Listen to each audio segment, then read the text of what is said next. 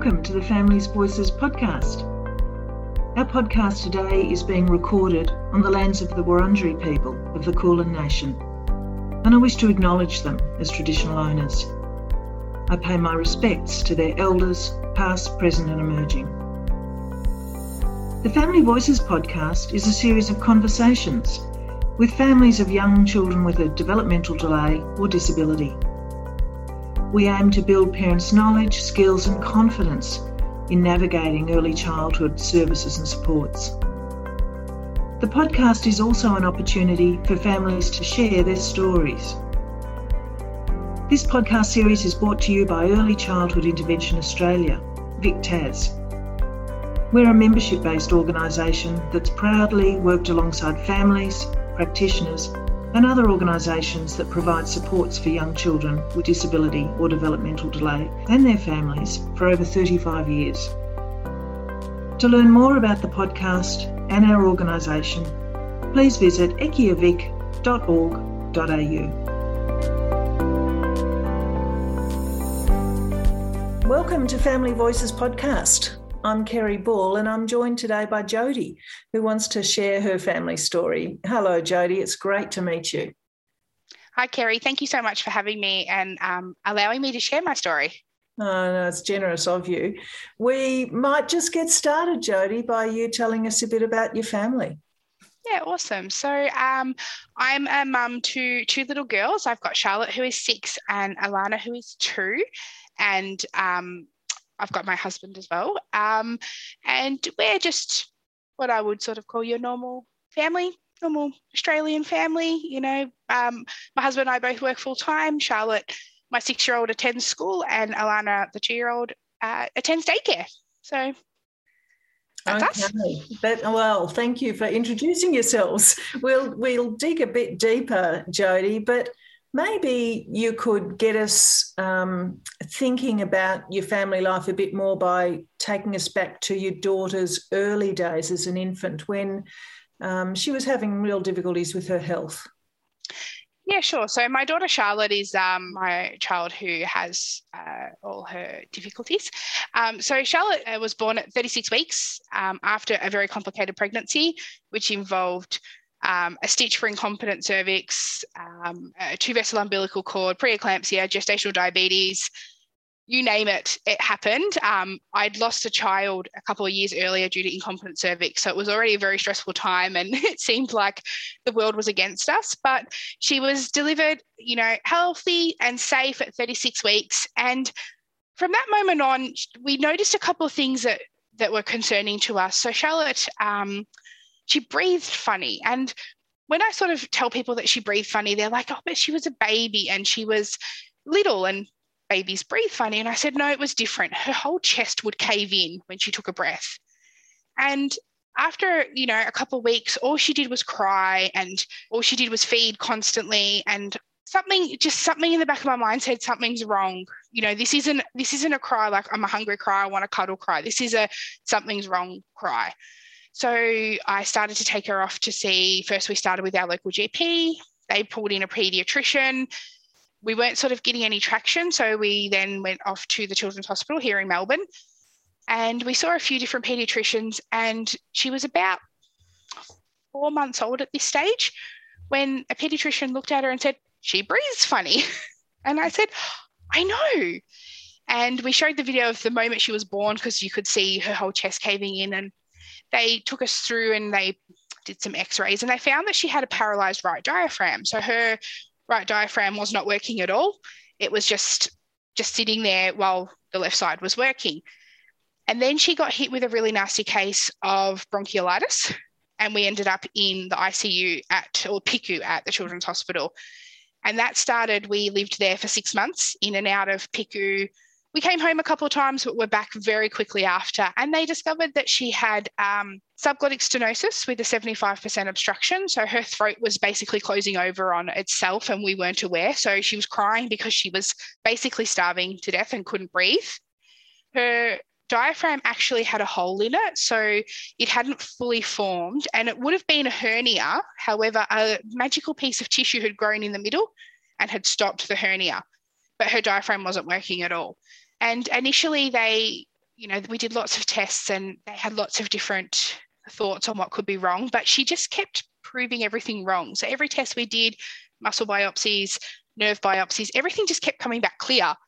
And there was sort of no answer as to what was going on. So they decided to fix her throat. Obviously, they did a full um, reconstruction with a rib graft and they plicated her diaphragm down. So her right diaphragm is stitched all the way down as low as possible to obviously so she can get as much air as she can in that lung. And sorry, I'm going to backtrack a little. Before we did all this, they did say to us that we should consider putting her in palliative care and just enjoying the time we had left with her because they suspected that she just wasn't going to make it. But we, you know, with the help of my mum, because obviously I was a bit of a, a wreck at the time, um, we persevered and they did the the two surgeries. And within a week we were home and she was miraculous. It was like a immediate turnaround, you know. She obviously was quite heavily delayed being in hospital so long. So she didn't sit up until she was about 10 months old didn't crawl until well and truly after her first birthday, didn't walk until about two, I think. Mm. But she, you know, as soon as we had those surgeries, things started to, to progress. So, mm. Jody, um, firstly, thank you for such honesty and sharing uh, so willingly about what's been happening for Charlotte, but also for your family. I'm I'm sorry to hear all the difficulties you've had, and and Charlotte's had a had a rough start in life, didn't she? She did. She really did. Yeah, yeah. And her health was a primary issue when she was a tiny tot. Um, but you started having concerns, as you say, about her development along the way. Can you talk a little bit about that, about what was happening for her in the preschool years?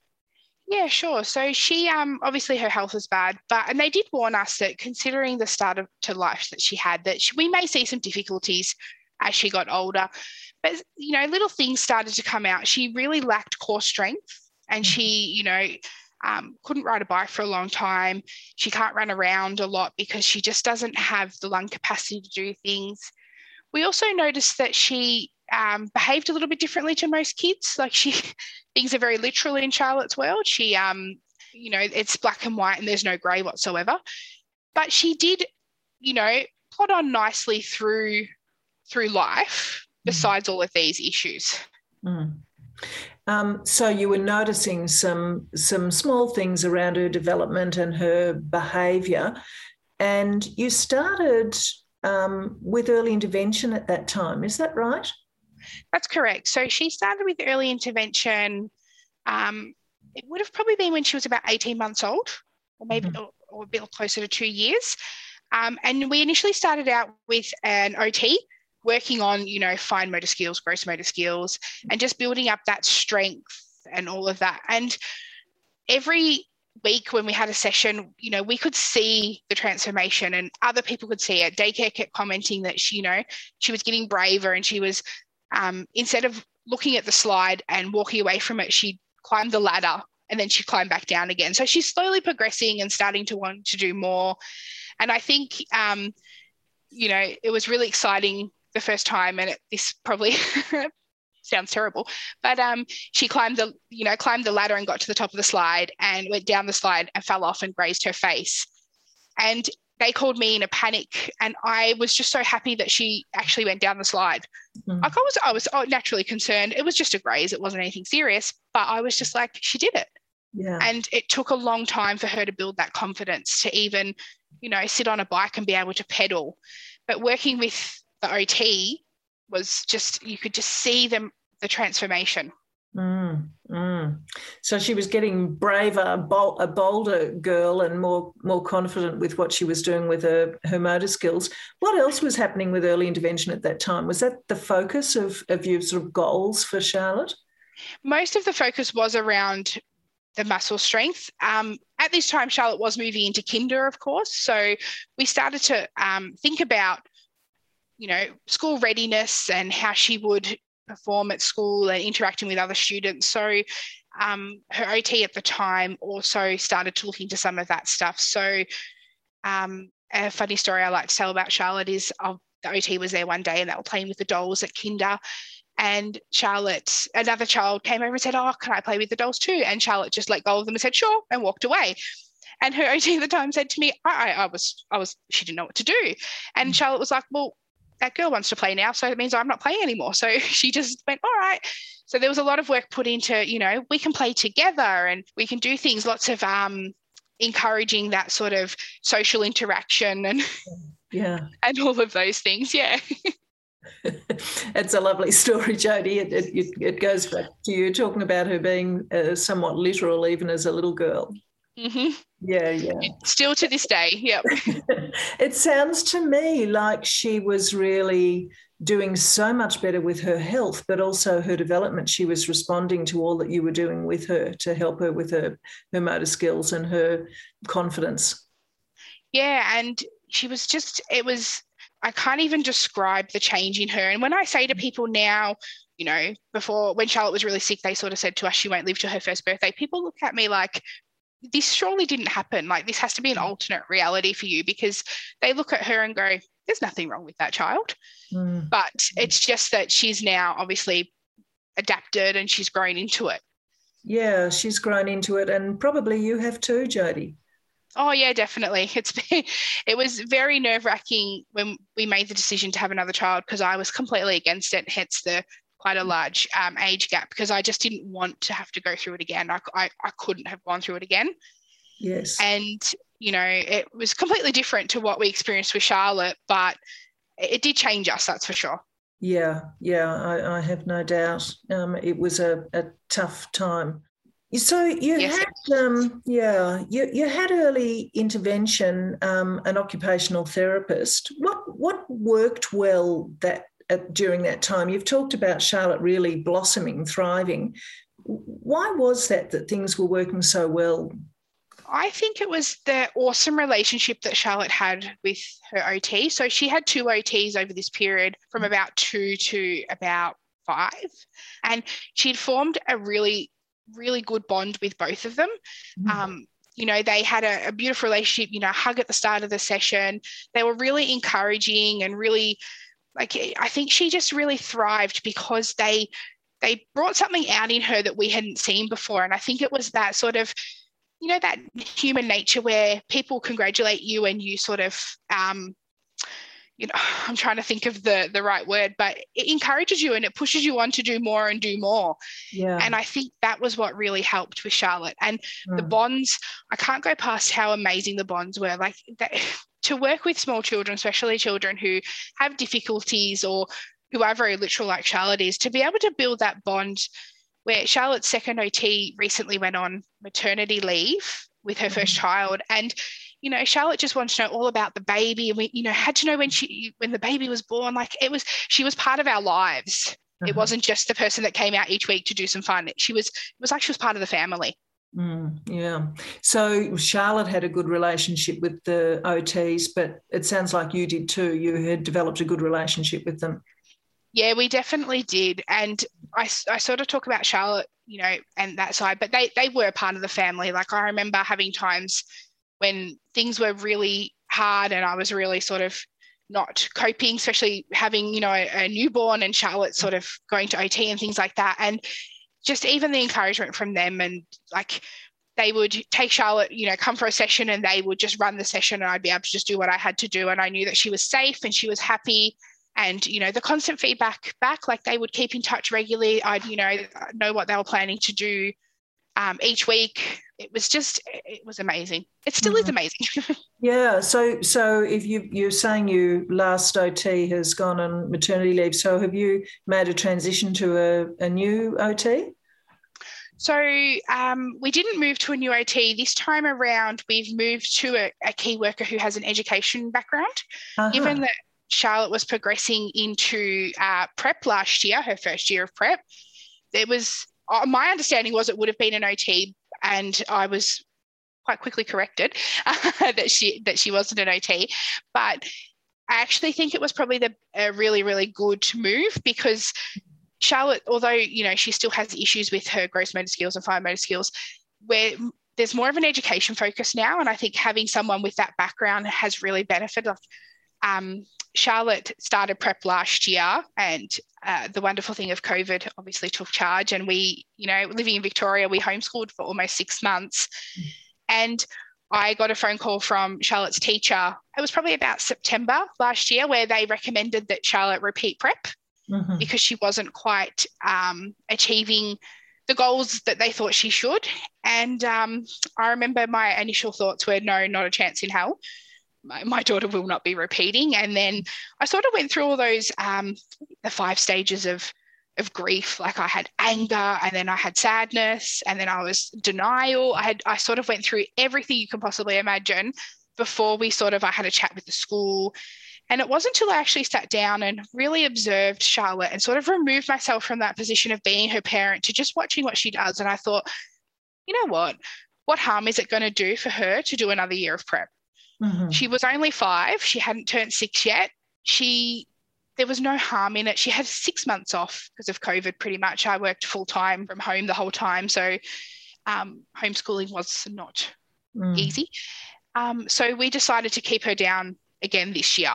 So uh-huh. she's repeating prep, and we framed it, it was a bonus year because it was really, you know, she'd built some some relationship with some of the kids. So um, this is her bonus year of prep that not all kids get. So we made it a little bit more special for her, which was good. Ah, so you talked with her about it being a bonus year. So it was you were reframing it so it was a positive special thing.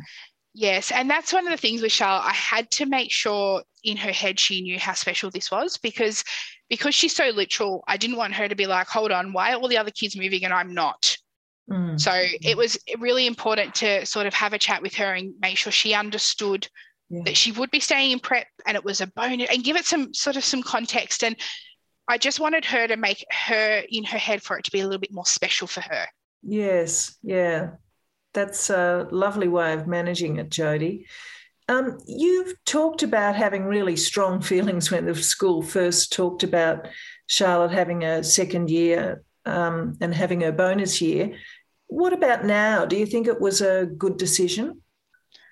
Watching the way Charlotte has progressed this year, I can't even imagine have the thought of sending her into grade one. She last year, so um, Charlotte's school focus on um, like your um, 100 first words.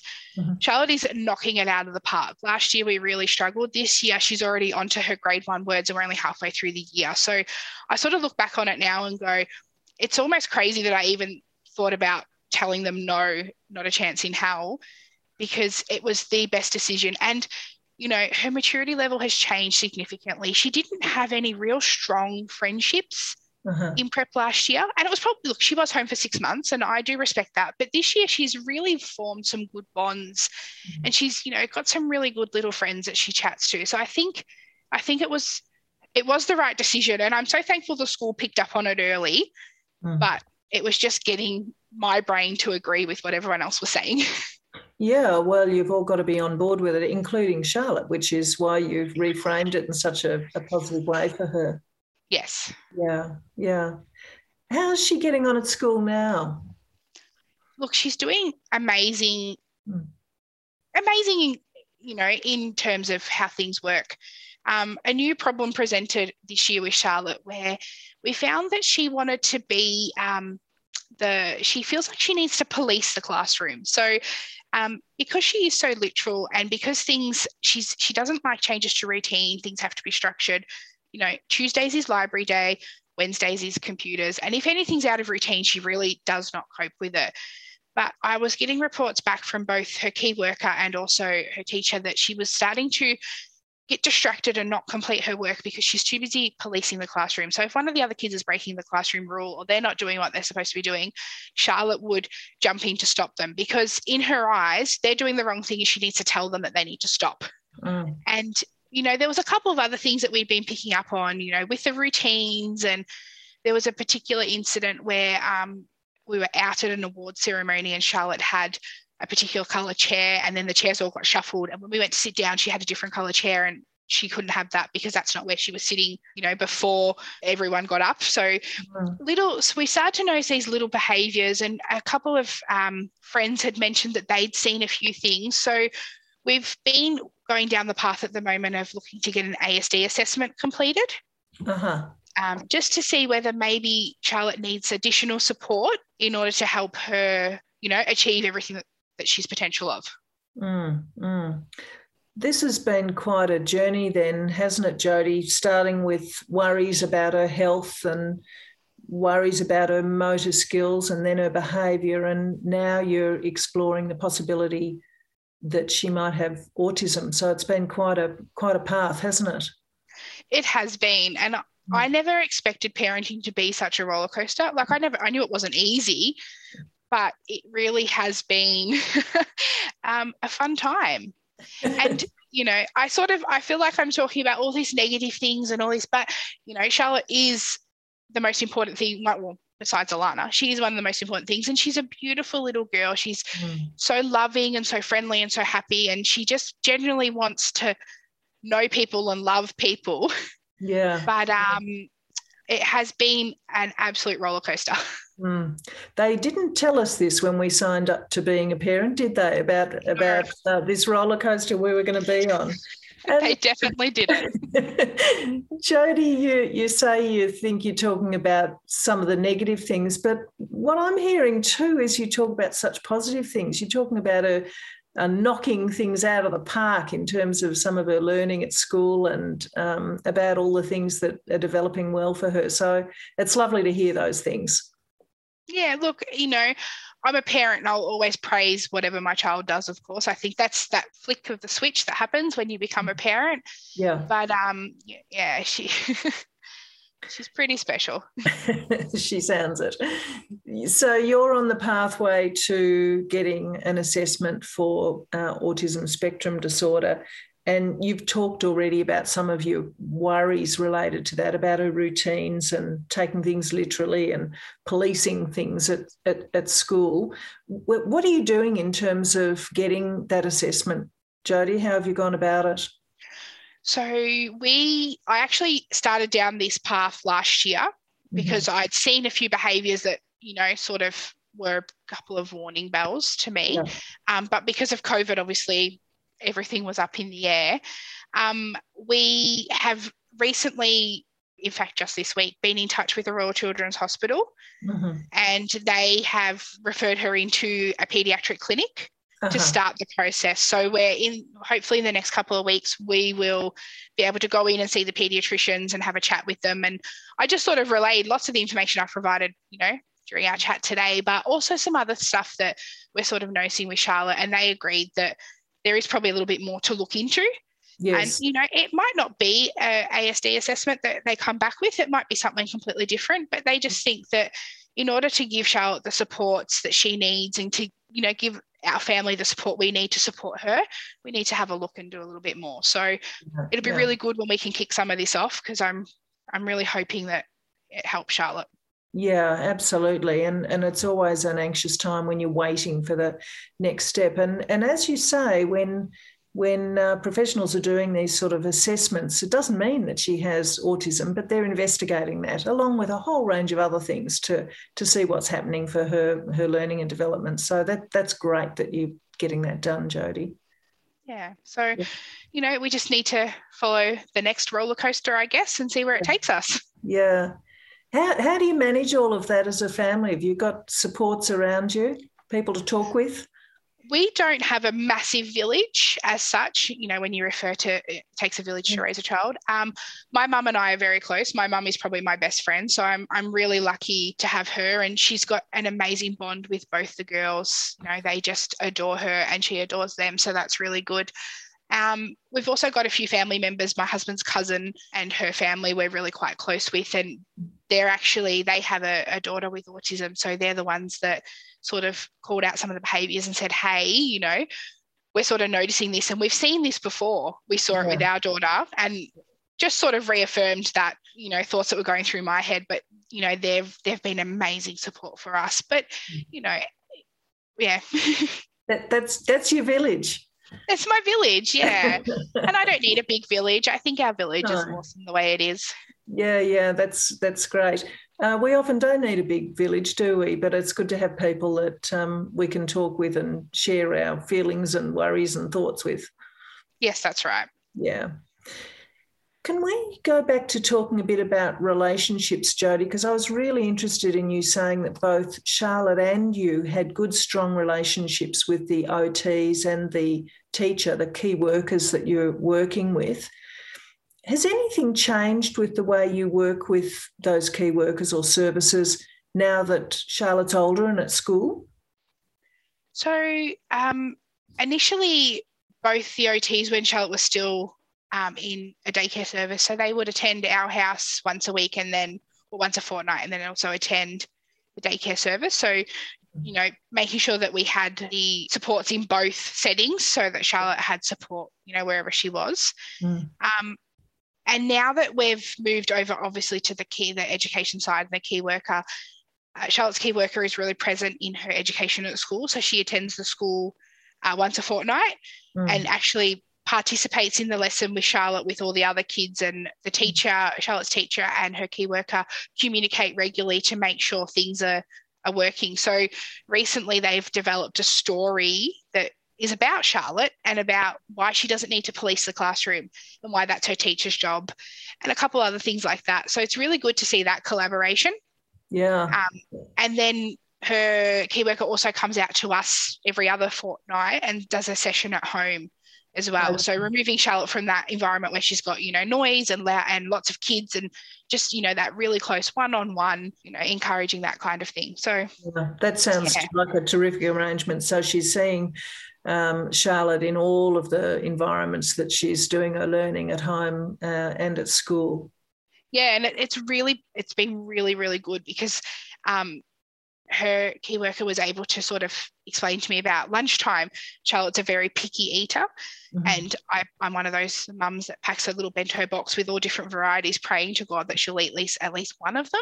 Mm-hmm. And um, you know, they sort of came back and said maybe she's got too much variety and she can't make a choice about what she has. So we sort of changed her lunch to try to make sure she would eat during the day, and that didn't work. So then we tried to change it up different. But it was good to be able to because obviously I work full time and getting to and from the school and communicating with school is really quite hard. So having another set of you know eyes and ears that can come back to me and say, look, we're noticing this is a bit odd. Maybe you should try this instead. And yeah. and because she has that education background and she was previously a, a teacher, she also can see it from both sides. Yes, yes, and that's been amazing.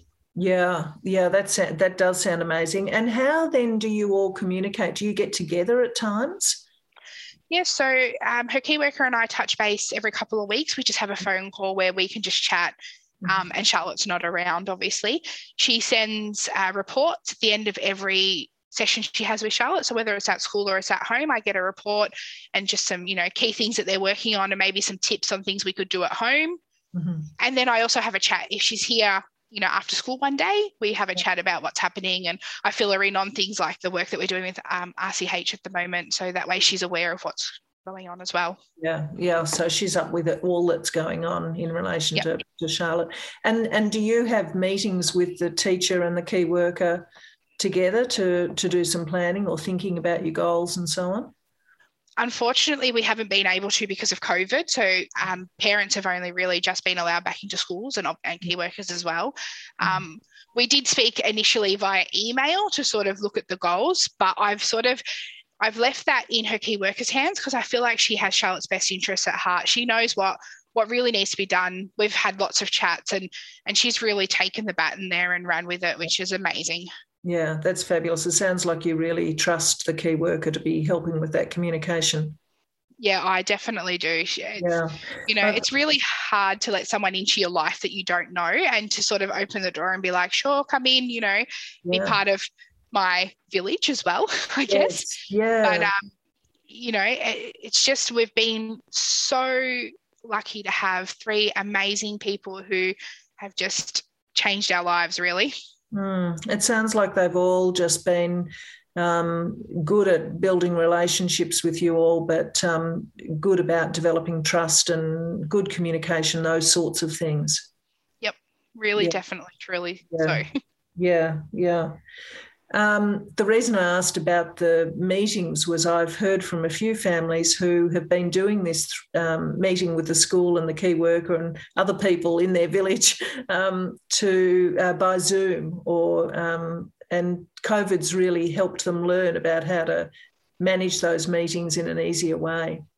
Yeah, it was. It's quite interesting. So for my job, obviously, i have been working from home now for well and truly over 12 months. So we had to quickly move over to doing, you know, Zoom meetings and Skype meetings because yeah. it happened so suddenly. But Charlotte also experienced going from face to face to telehealth. Yes. And that was a big adjustment because she does get distracted. So yeah. um, it's COVID's brought out, I think, the the worst and the best of in all of us because we've all had to sort of adapt and change. But um, good old telehealth. it, it, it, sure has made us adapt quickly, hasn't it? And uh, telehealth is just one of the things that um, we've all had to learn to do. And I'm interested to see that some people are continuing with it now for things like their student support group meetings and things. Mm. Yeah, look, if there's an avenue where people can still communicate and it doesn't have to be face to face, you know, because face to face for me really doesn't work. I work longer hours than what school yeah. is. Mm. So, you know, if if it means that our lives are easier, then yay for that. Yeah, yeah, absolutely. No, we're we're all for that. Jody, can I go back to a comment you made earlier about um, the school making a little story up for Charlotte to to help with some of her social skills? Can you talk a bit more about that? What it was? Yep. So this was the um, it was actually her key worker that made the story for her. Uh-huh. Yep. Um, so it was just a little story about a little girl named Charlotte who was in a school. So very similar to what is happening, and there was kids in there that were, you know, mucking up and they were running out of the classroom when they shouldn't, or they were yelling out when they shouldn't, or things mm. like that. And just, you know, it's almost like coping mechanism and coping strategies, but in the in the format of a story, which is obviously you know quite appealing to a six year old. Yes. So you know what should I be doing? I should be focusing on my work. Who's gonna you know who's gonna police this behaviour? The teacher is, and little questions for Charlotte to ask herself. Um, should I be policing this? Should I interrupt here or should I just leave it up to the teacher so that mm-hmm. she can then go and ask those questions and decide how she feels? Mm. and then make a decision from there. So my understanding is that they're reading it quite regularly when mm. um, her key worker's in class with her, mm. and I haven't I haven't actually heard how well it's working, and obviously we're on school holidays at the moment, but I feel like if it wasn't, I would probably know. Yes, yeah, that's that's sometimes how it goes, isn't it? That we hear when things are not going well. But it sounds to me like your relationship with the key worker is that you're hearing when things are going well. Yes, definitely. Yeah. Jody, is there anything else you'd like to talk with other families about, share about um, your story for the for our podcast? Um, I, I guess what I, I've been thinking about this a lot, and I sort of thought it's probably a little bit of advice, and it's trust your gut. You know, if you feel like there's something wrong or something not quite right, or you just, you know, something's niggling at you, trust your gut and go with it. So that's probably the first thing that I learned early on with, you know, all of Charlotte's history was there was a problem. And I, I know that it wasn't I wasn't heard for a long time, but I persisted because I knew that there was something that needed to be followed up and I trusted my gut. And then, you know, my mum was quite uh, quite um forceful is probably not the word, but I'm going to say it with the hospital to say, let's do as much as we possibly can with Charlotte. Because my mum, in her gut, she knew that we had to do everything we possibly can. And mm. then we'd say, all right, palliative care it is. And even with school and with everything that's been going on, I feel like it's just really being an advocate for her and saying, you know, because she's only six and she doesn't she doesn't know when she should say no, I don't I'm not comfortable with this, or no, I'm not, I, I'm struggling, or I need help. So, really advocating for her to say, no, no, no, this is not how it's going to work, or this is what we need to do, or even with, you know, seeking out this ASD assessment, just helping to provide the tools so she doesn't fall through the cracks, number one, or um, she's got those coping mechanisms so that she can just move on in life and, you know, achieve every potential thing she possibly can. Yeah, trust your gut. It's nice advice, and it's advice that I hear so often from families who particularly have needed to persist with with professionals uh, to um, get their voice heard and and to share what they know about their children. Yeah, and I've heard it before myself, even before having kids, and I sort of shrugged it off, thinking, mm-hmm. "Oh no, surely someone." would you know notice it or listen first go until i actually experienced it myself and went I know there's something wrong, but nobody's hearing me here. So I just need to continue until somebody goes, actually, you have a point. Yeah, yeah. So really being an advocate for her. Mm-hmm. You you mentioned that um, Charlotte then has been developing coping mechanisms, but it seems to me, Jody, that you have been too. Uh, right back from the the early days, you've developed ways of managing, and they're mechanisms that you'll draw on at this time too, as you searching for a understanding about what's happening with her social skills and behaviour through the autism assessment. Yeah, definitely, and I think it's changed me a lot mm. um, not just you know in my family life and you know the way I I um, advocate for my children, but even at work, I feel like I have a different approach on things now, and I sort of um, if I know that something's not quite right, I'll push the push it a little bit more just because my gut tells me that something's not right, and yes. maybe I shouldn't shouldn't trust my gut so often, but um, it definitely has changed me, and I think it's for the better. Yeah, it sounds like it. And uh, it sounds like trusting your guts actually stood you in good stead, Jody. Well, I haven't had any issues yet, so I'm thinking it's a good thing. well, it's been my absolute pleasure talking with you today. Um, thank you to you and your family. I've uh, really appreciated hearing your story. Thanks, Jody. Thank you so much.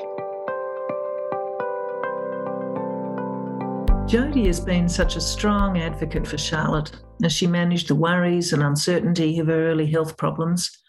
Her ongoing support with Charlotte's learning and development through the preschool years, and now her nagging concern about Charlotte's behaviour and social skills, which have led her to seek a diagnostic assessment and investigate whether Charlotte has autism spectrum disorder. Although we're now able to identify the early signs of autism in the first years of a child's life, it's still not uncommon for children to be diagnosed later. If you're worried about your child's development or behaviour, Jody suggests you follow your gut. Trusting your instincts and talking with people you trust is important. And if you're seeking an assessment for autism, autism spectrum disorder assessments are made by a team of professionals experienced in the field. There are a number of government funded teams that specialise in the assessment and diagnosis of autism, or you can ask your GP for a referral to a paediatrician. The Autism Connect helpline at Amaze is also a great place to talk with someone about your options. Amaze is our national organisation for people with autism and their families. Jody also shared some practical strategies with us. She talked about the key worker developing a little storybook for Charlotte to help her with her social behaviour at school, like policing the other children. These storybooks are usually referred to as social stories or social narratives or scripts, and they can be created to help manage behaviour in a positive way and sometimes help children learn new skills. They're designed to help children to learn how they should behave in social situations by explicitly pointing out what actions or behaviour are expected from them and provide an explanation of the feelings, thoughts, or behaviours of other people. Research shows us that social stories can have a positive effect on some children's behaviour.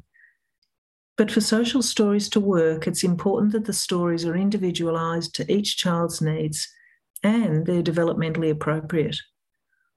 There's good information on social stories on the internet, but make sure you go to reputable websites like the Raising Children Network or Amaze. Thanks for listening. We hope you've enjoyed this episode of Family Voices. Make sure you subscribe on your podcast app and feel free to leave a review to help us gain more of an understanding of what types of conversations are helpful to you. More information about the podcast can be found on eciavic.org.au. Until next time, thank you for listening.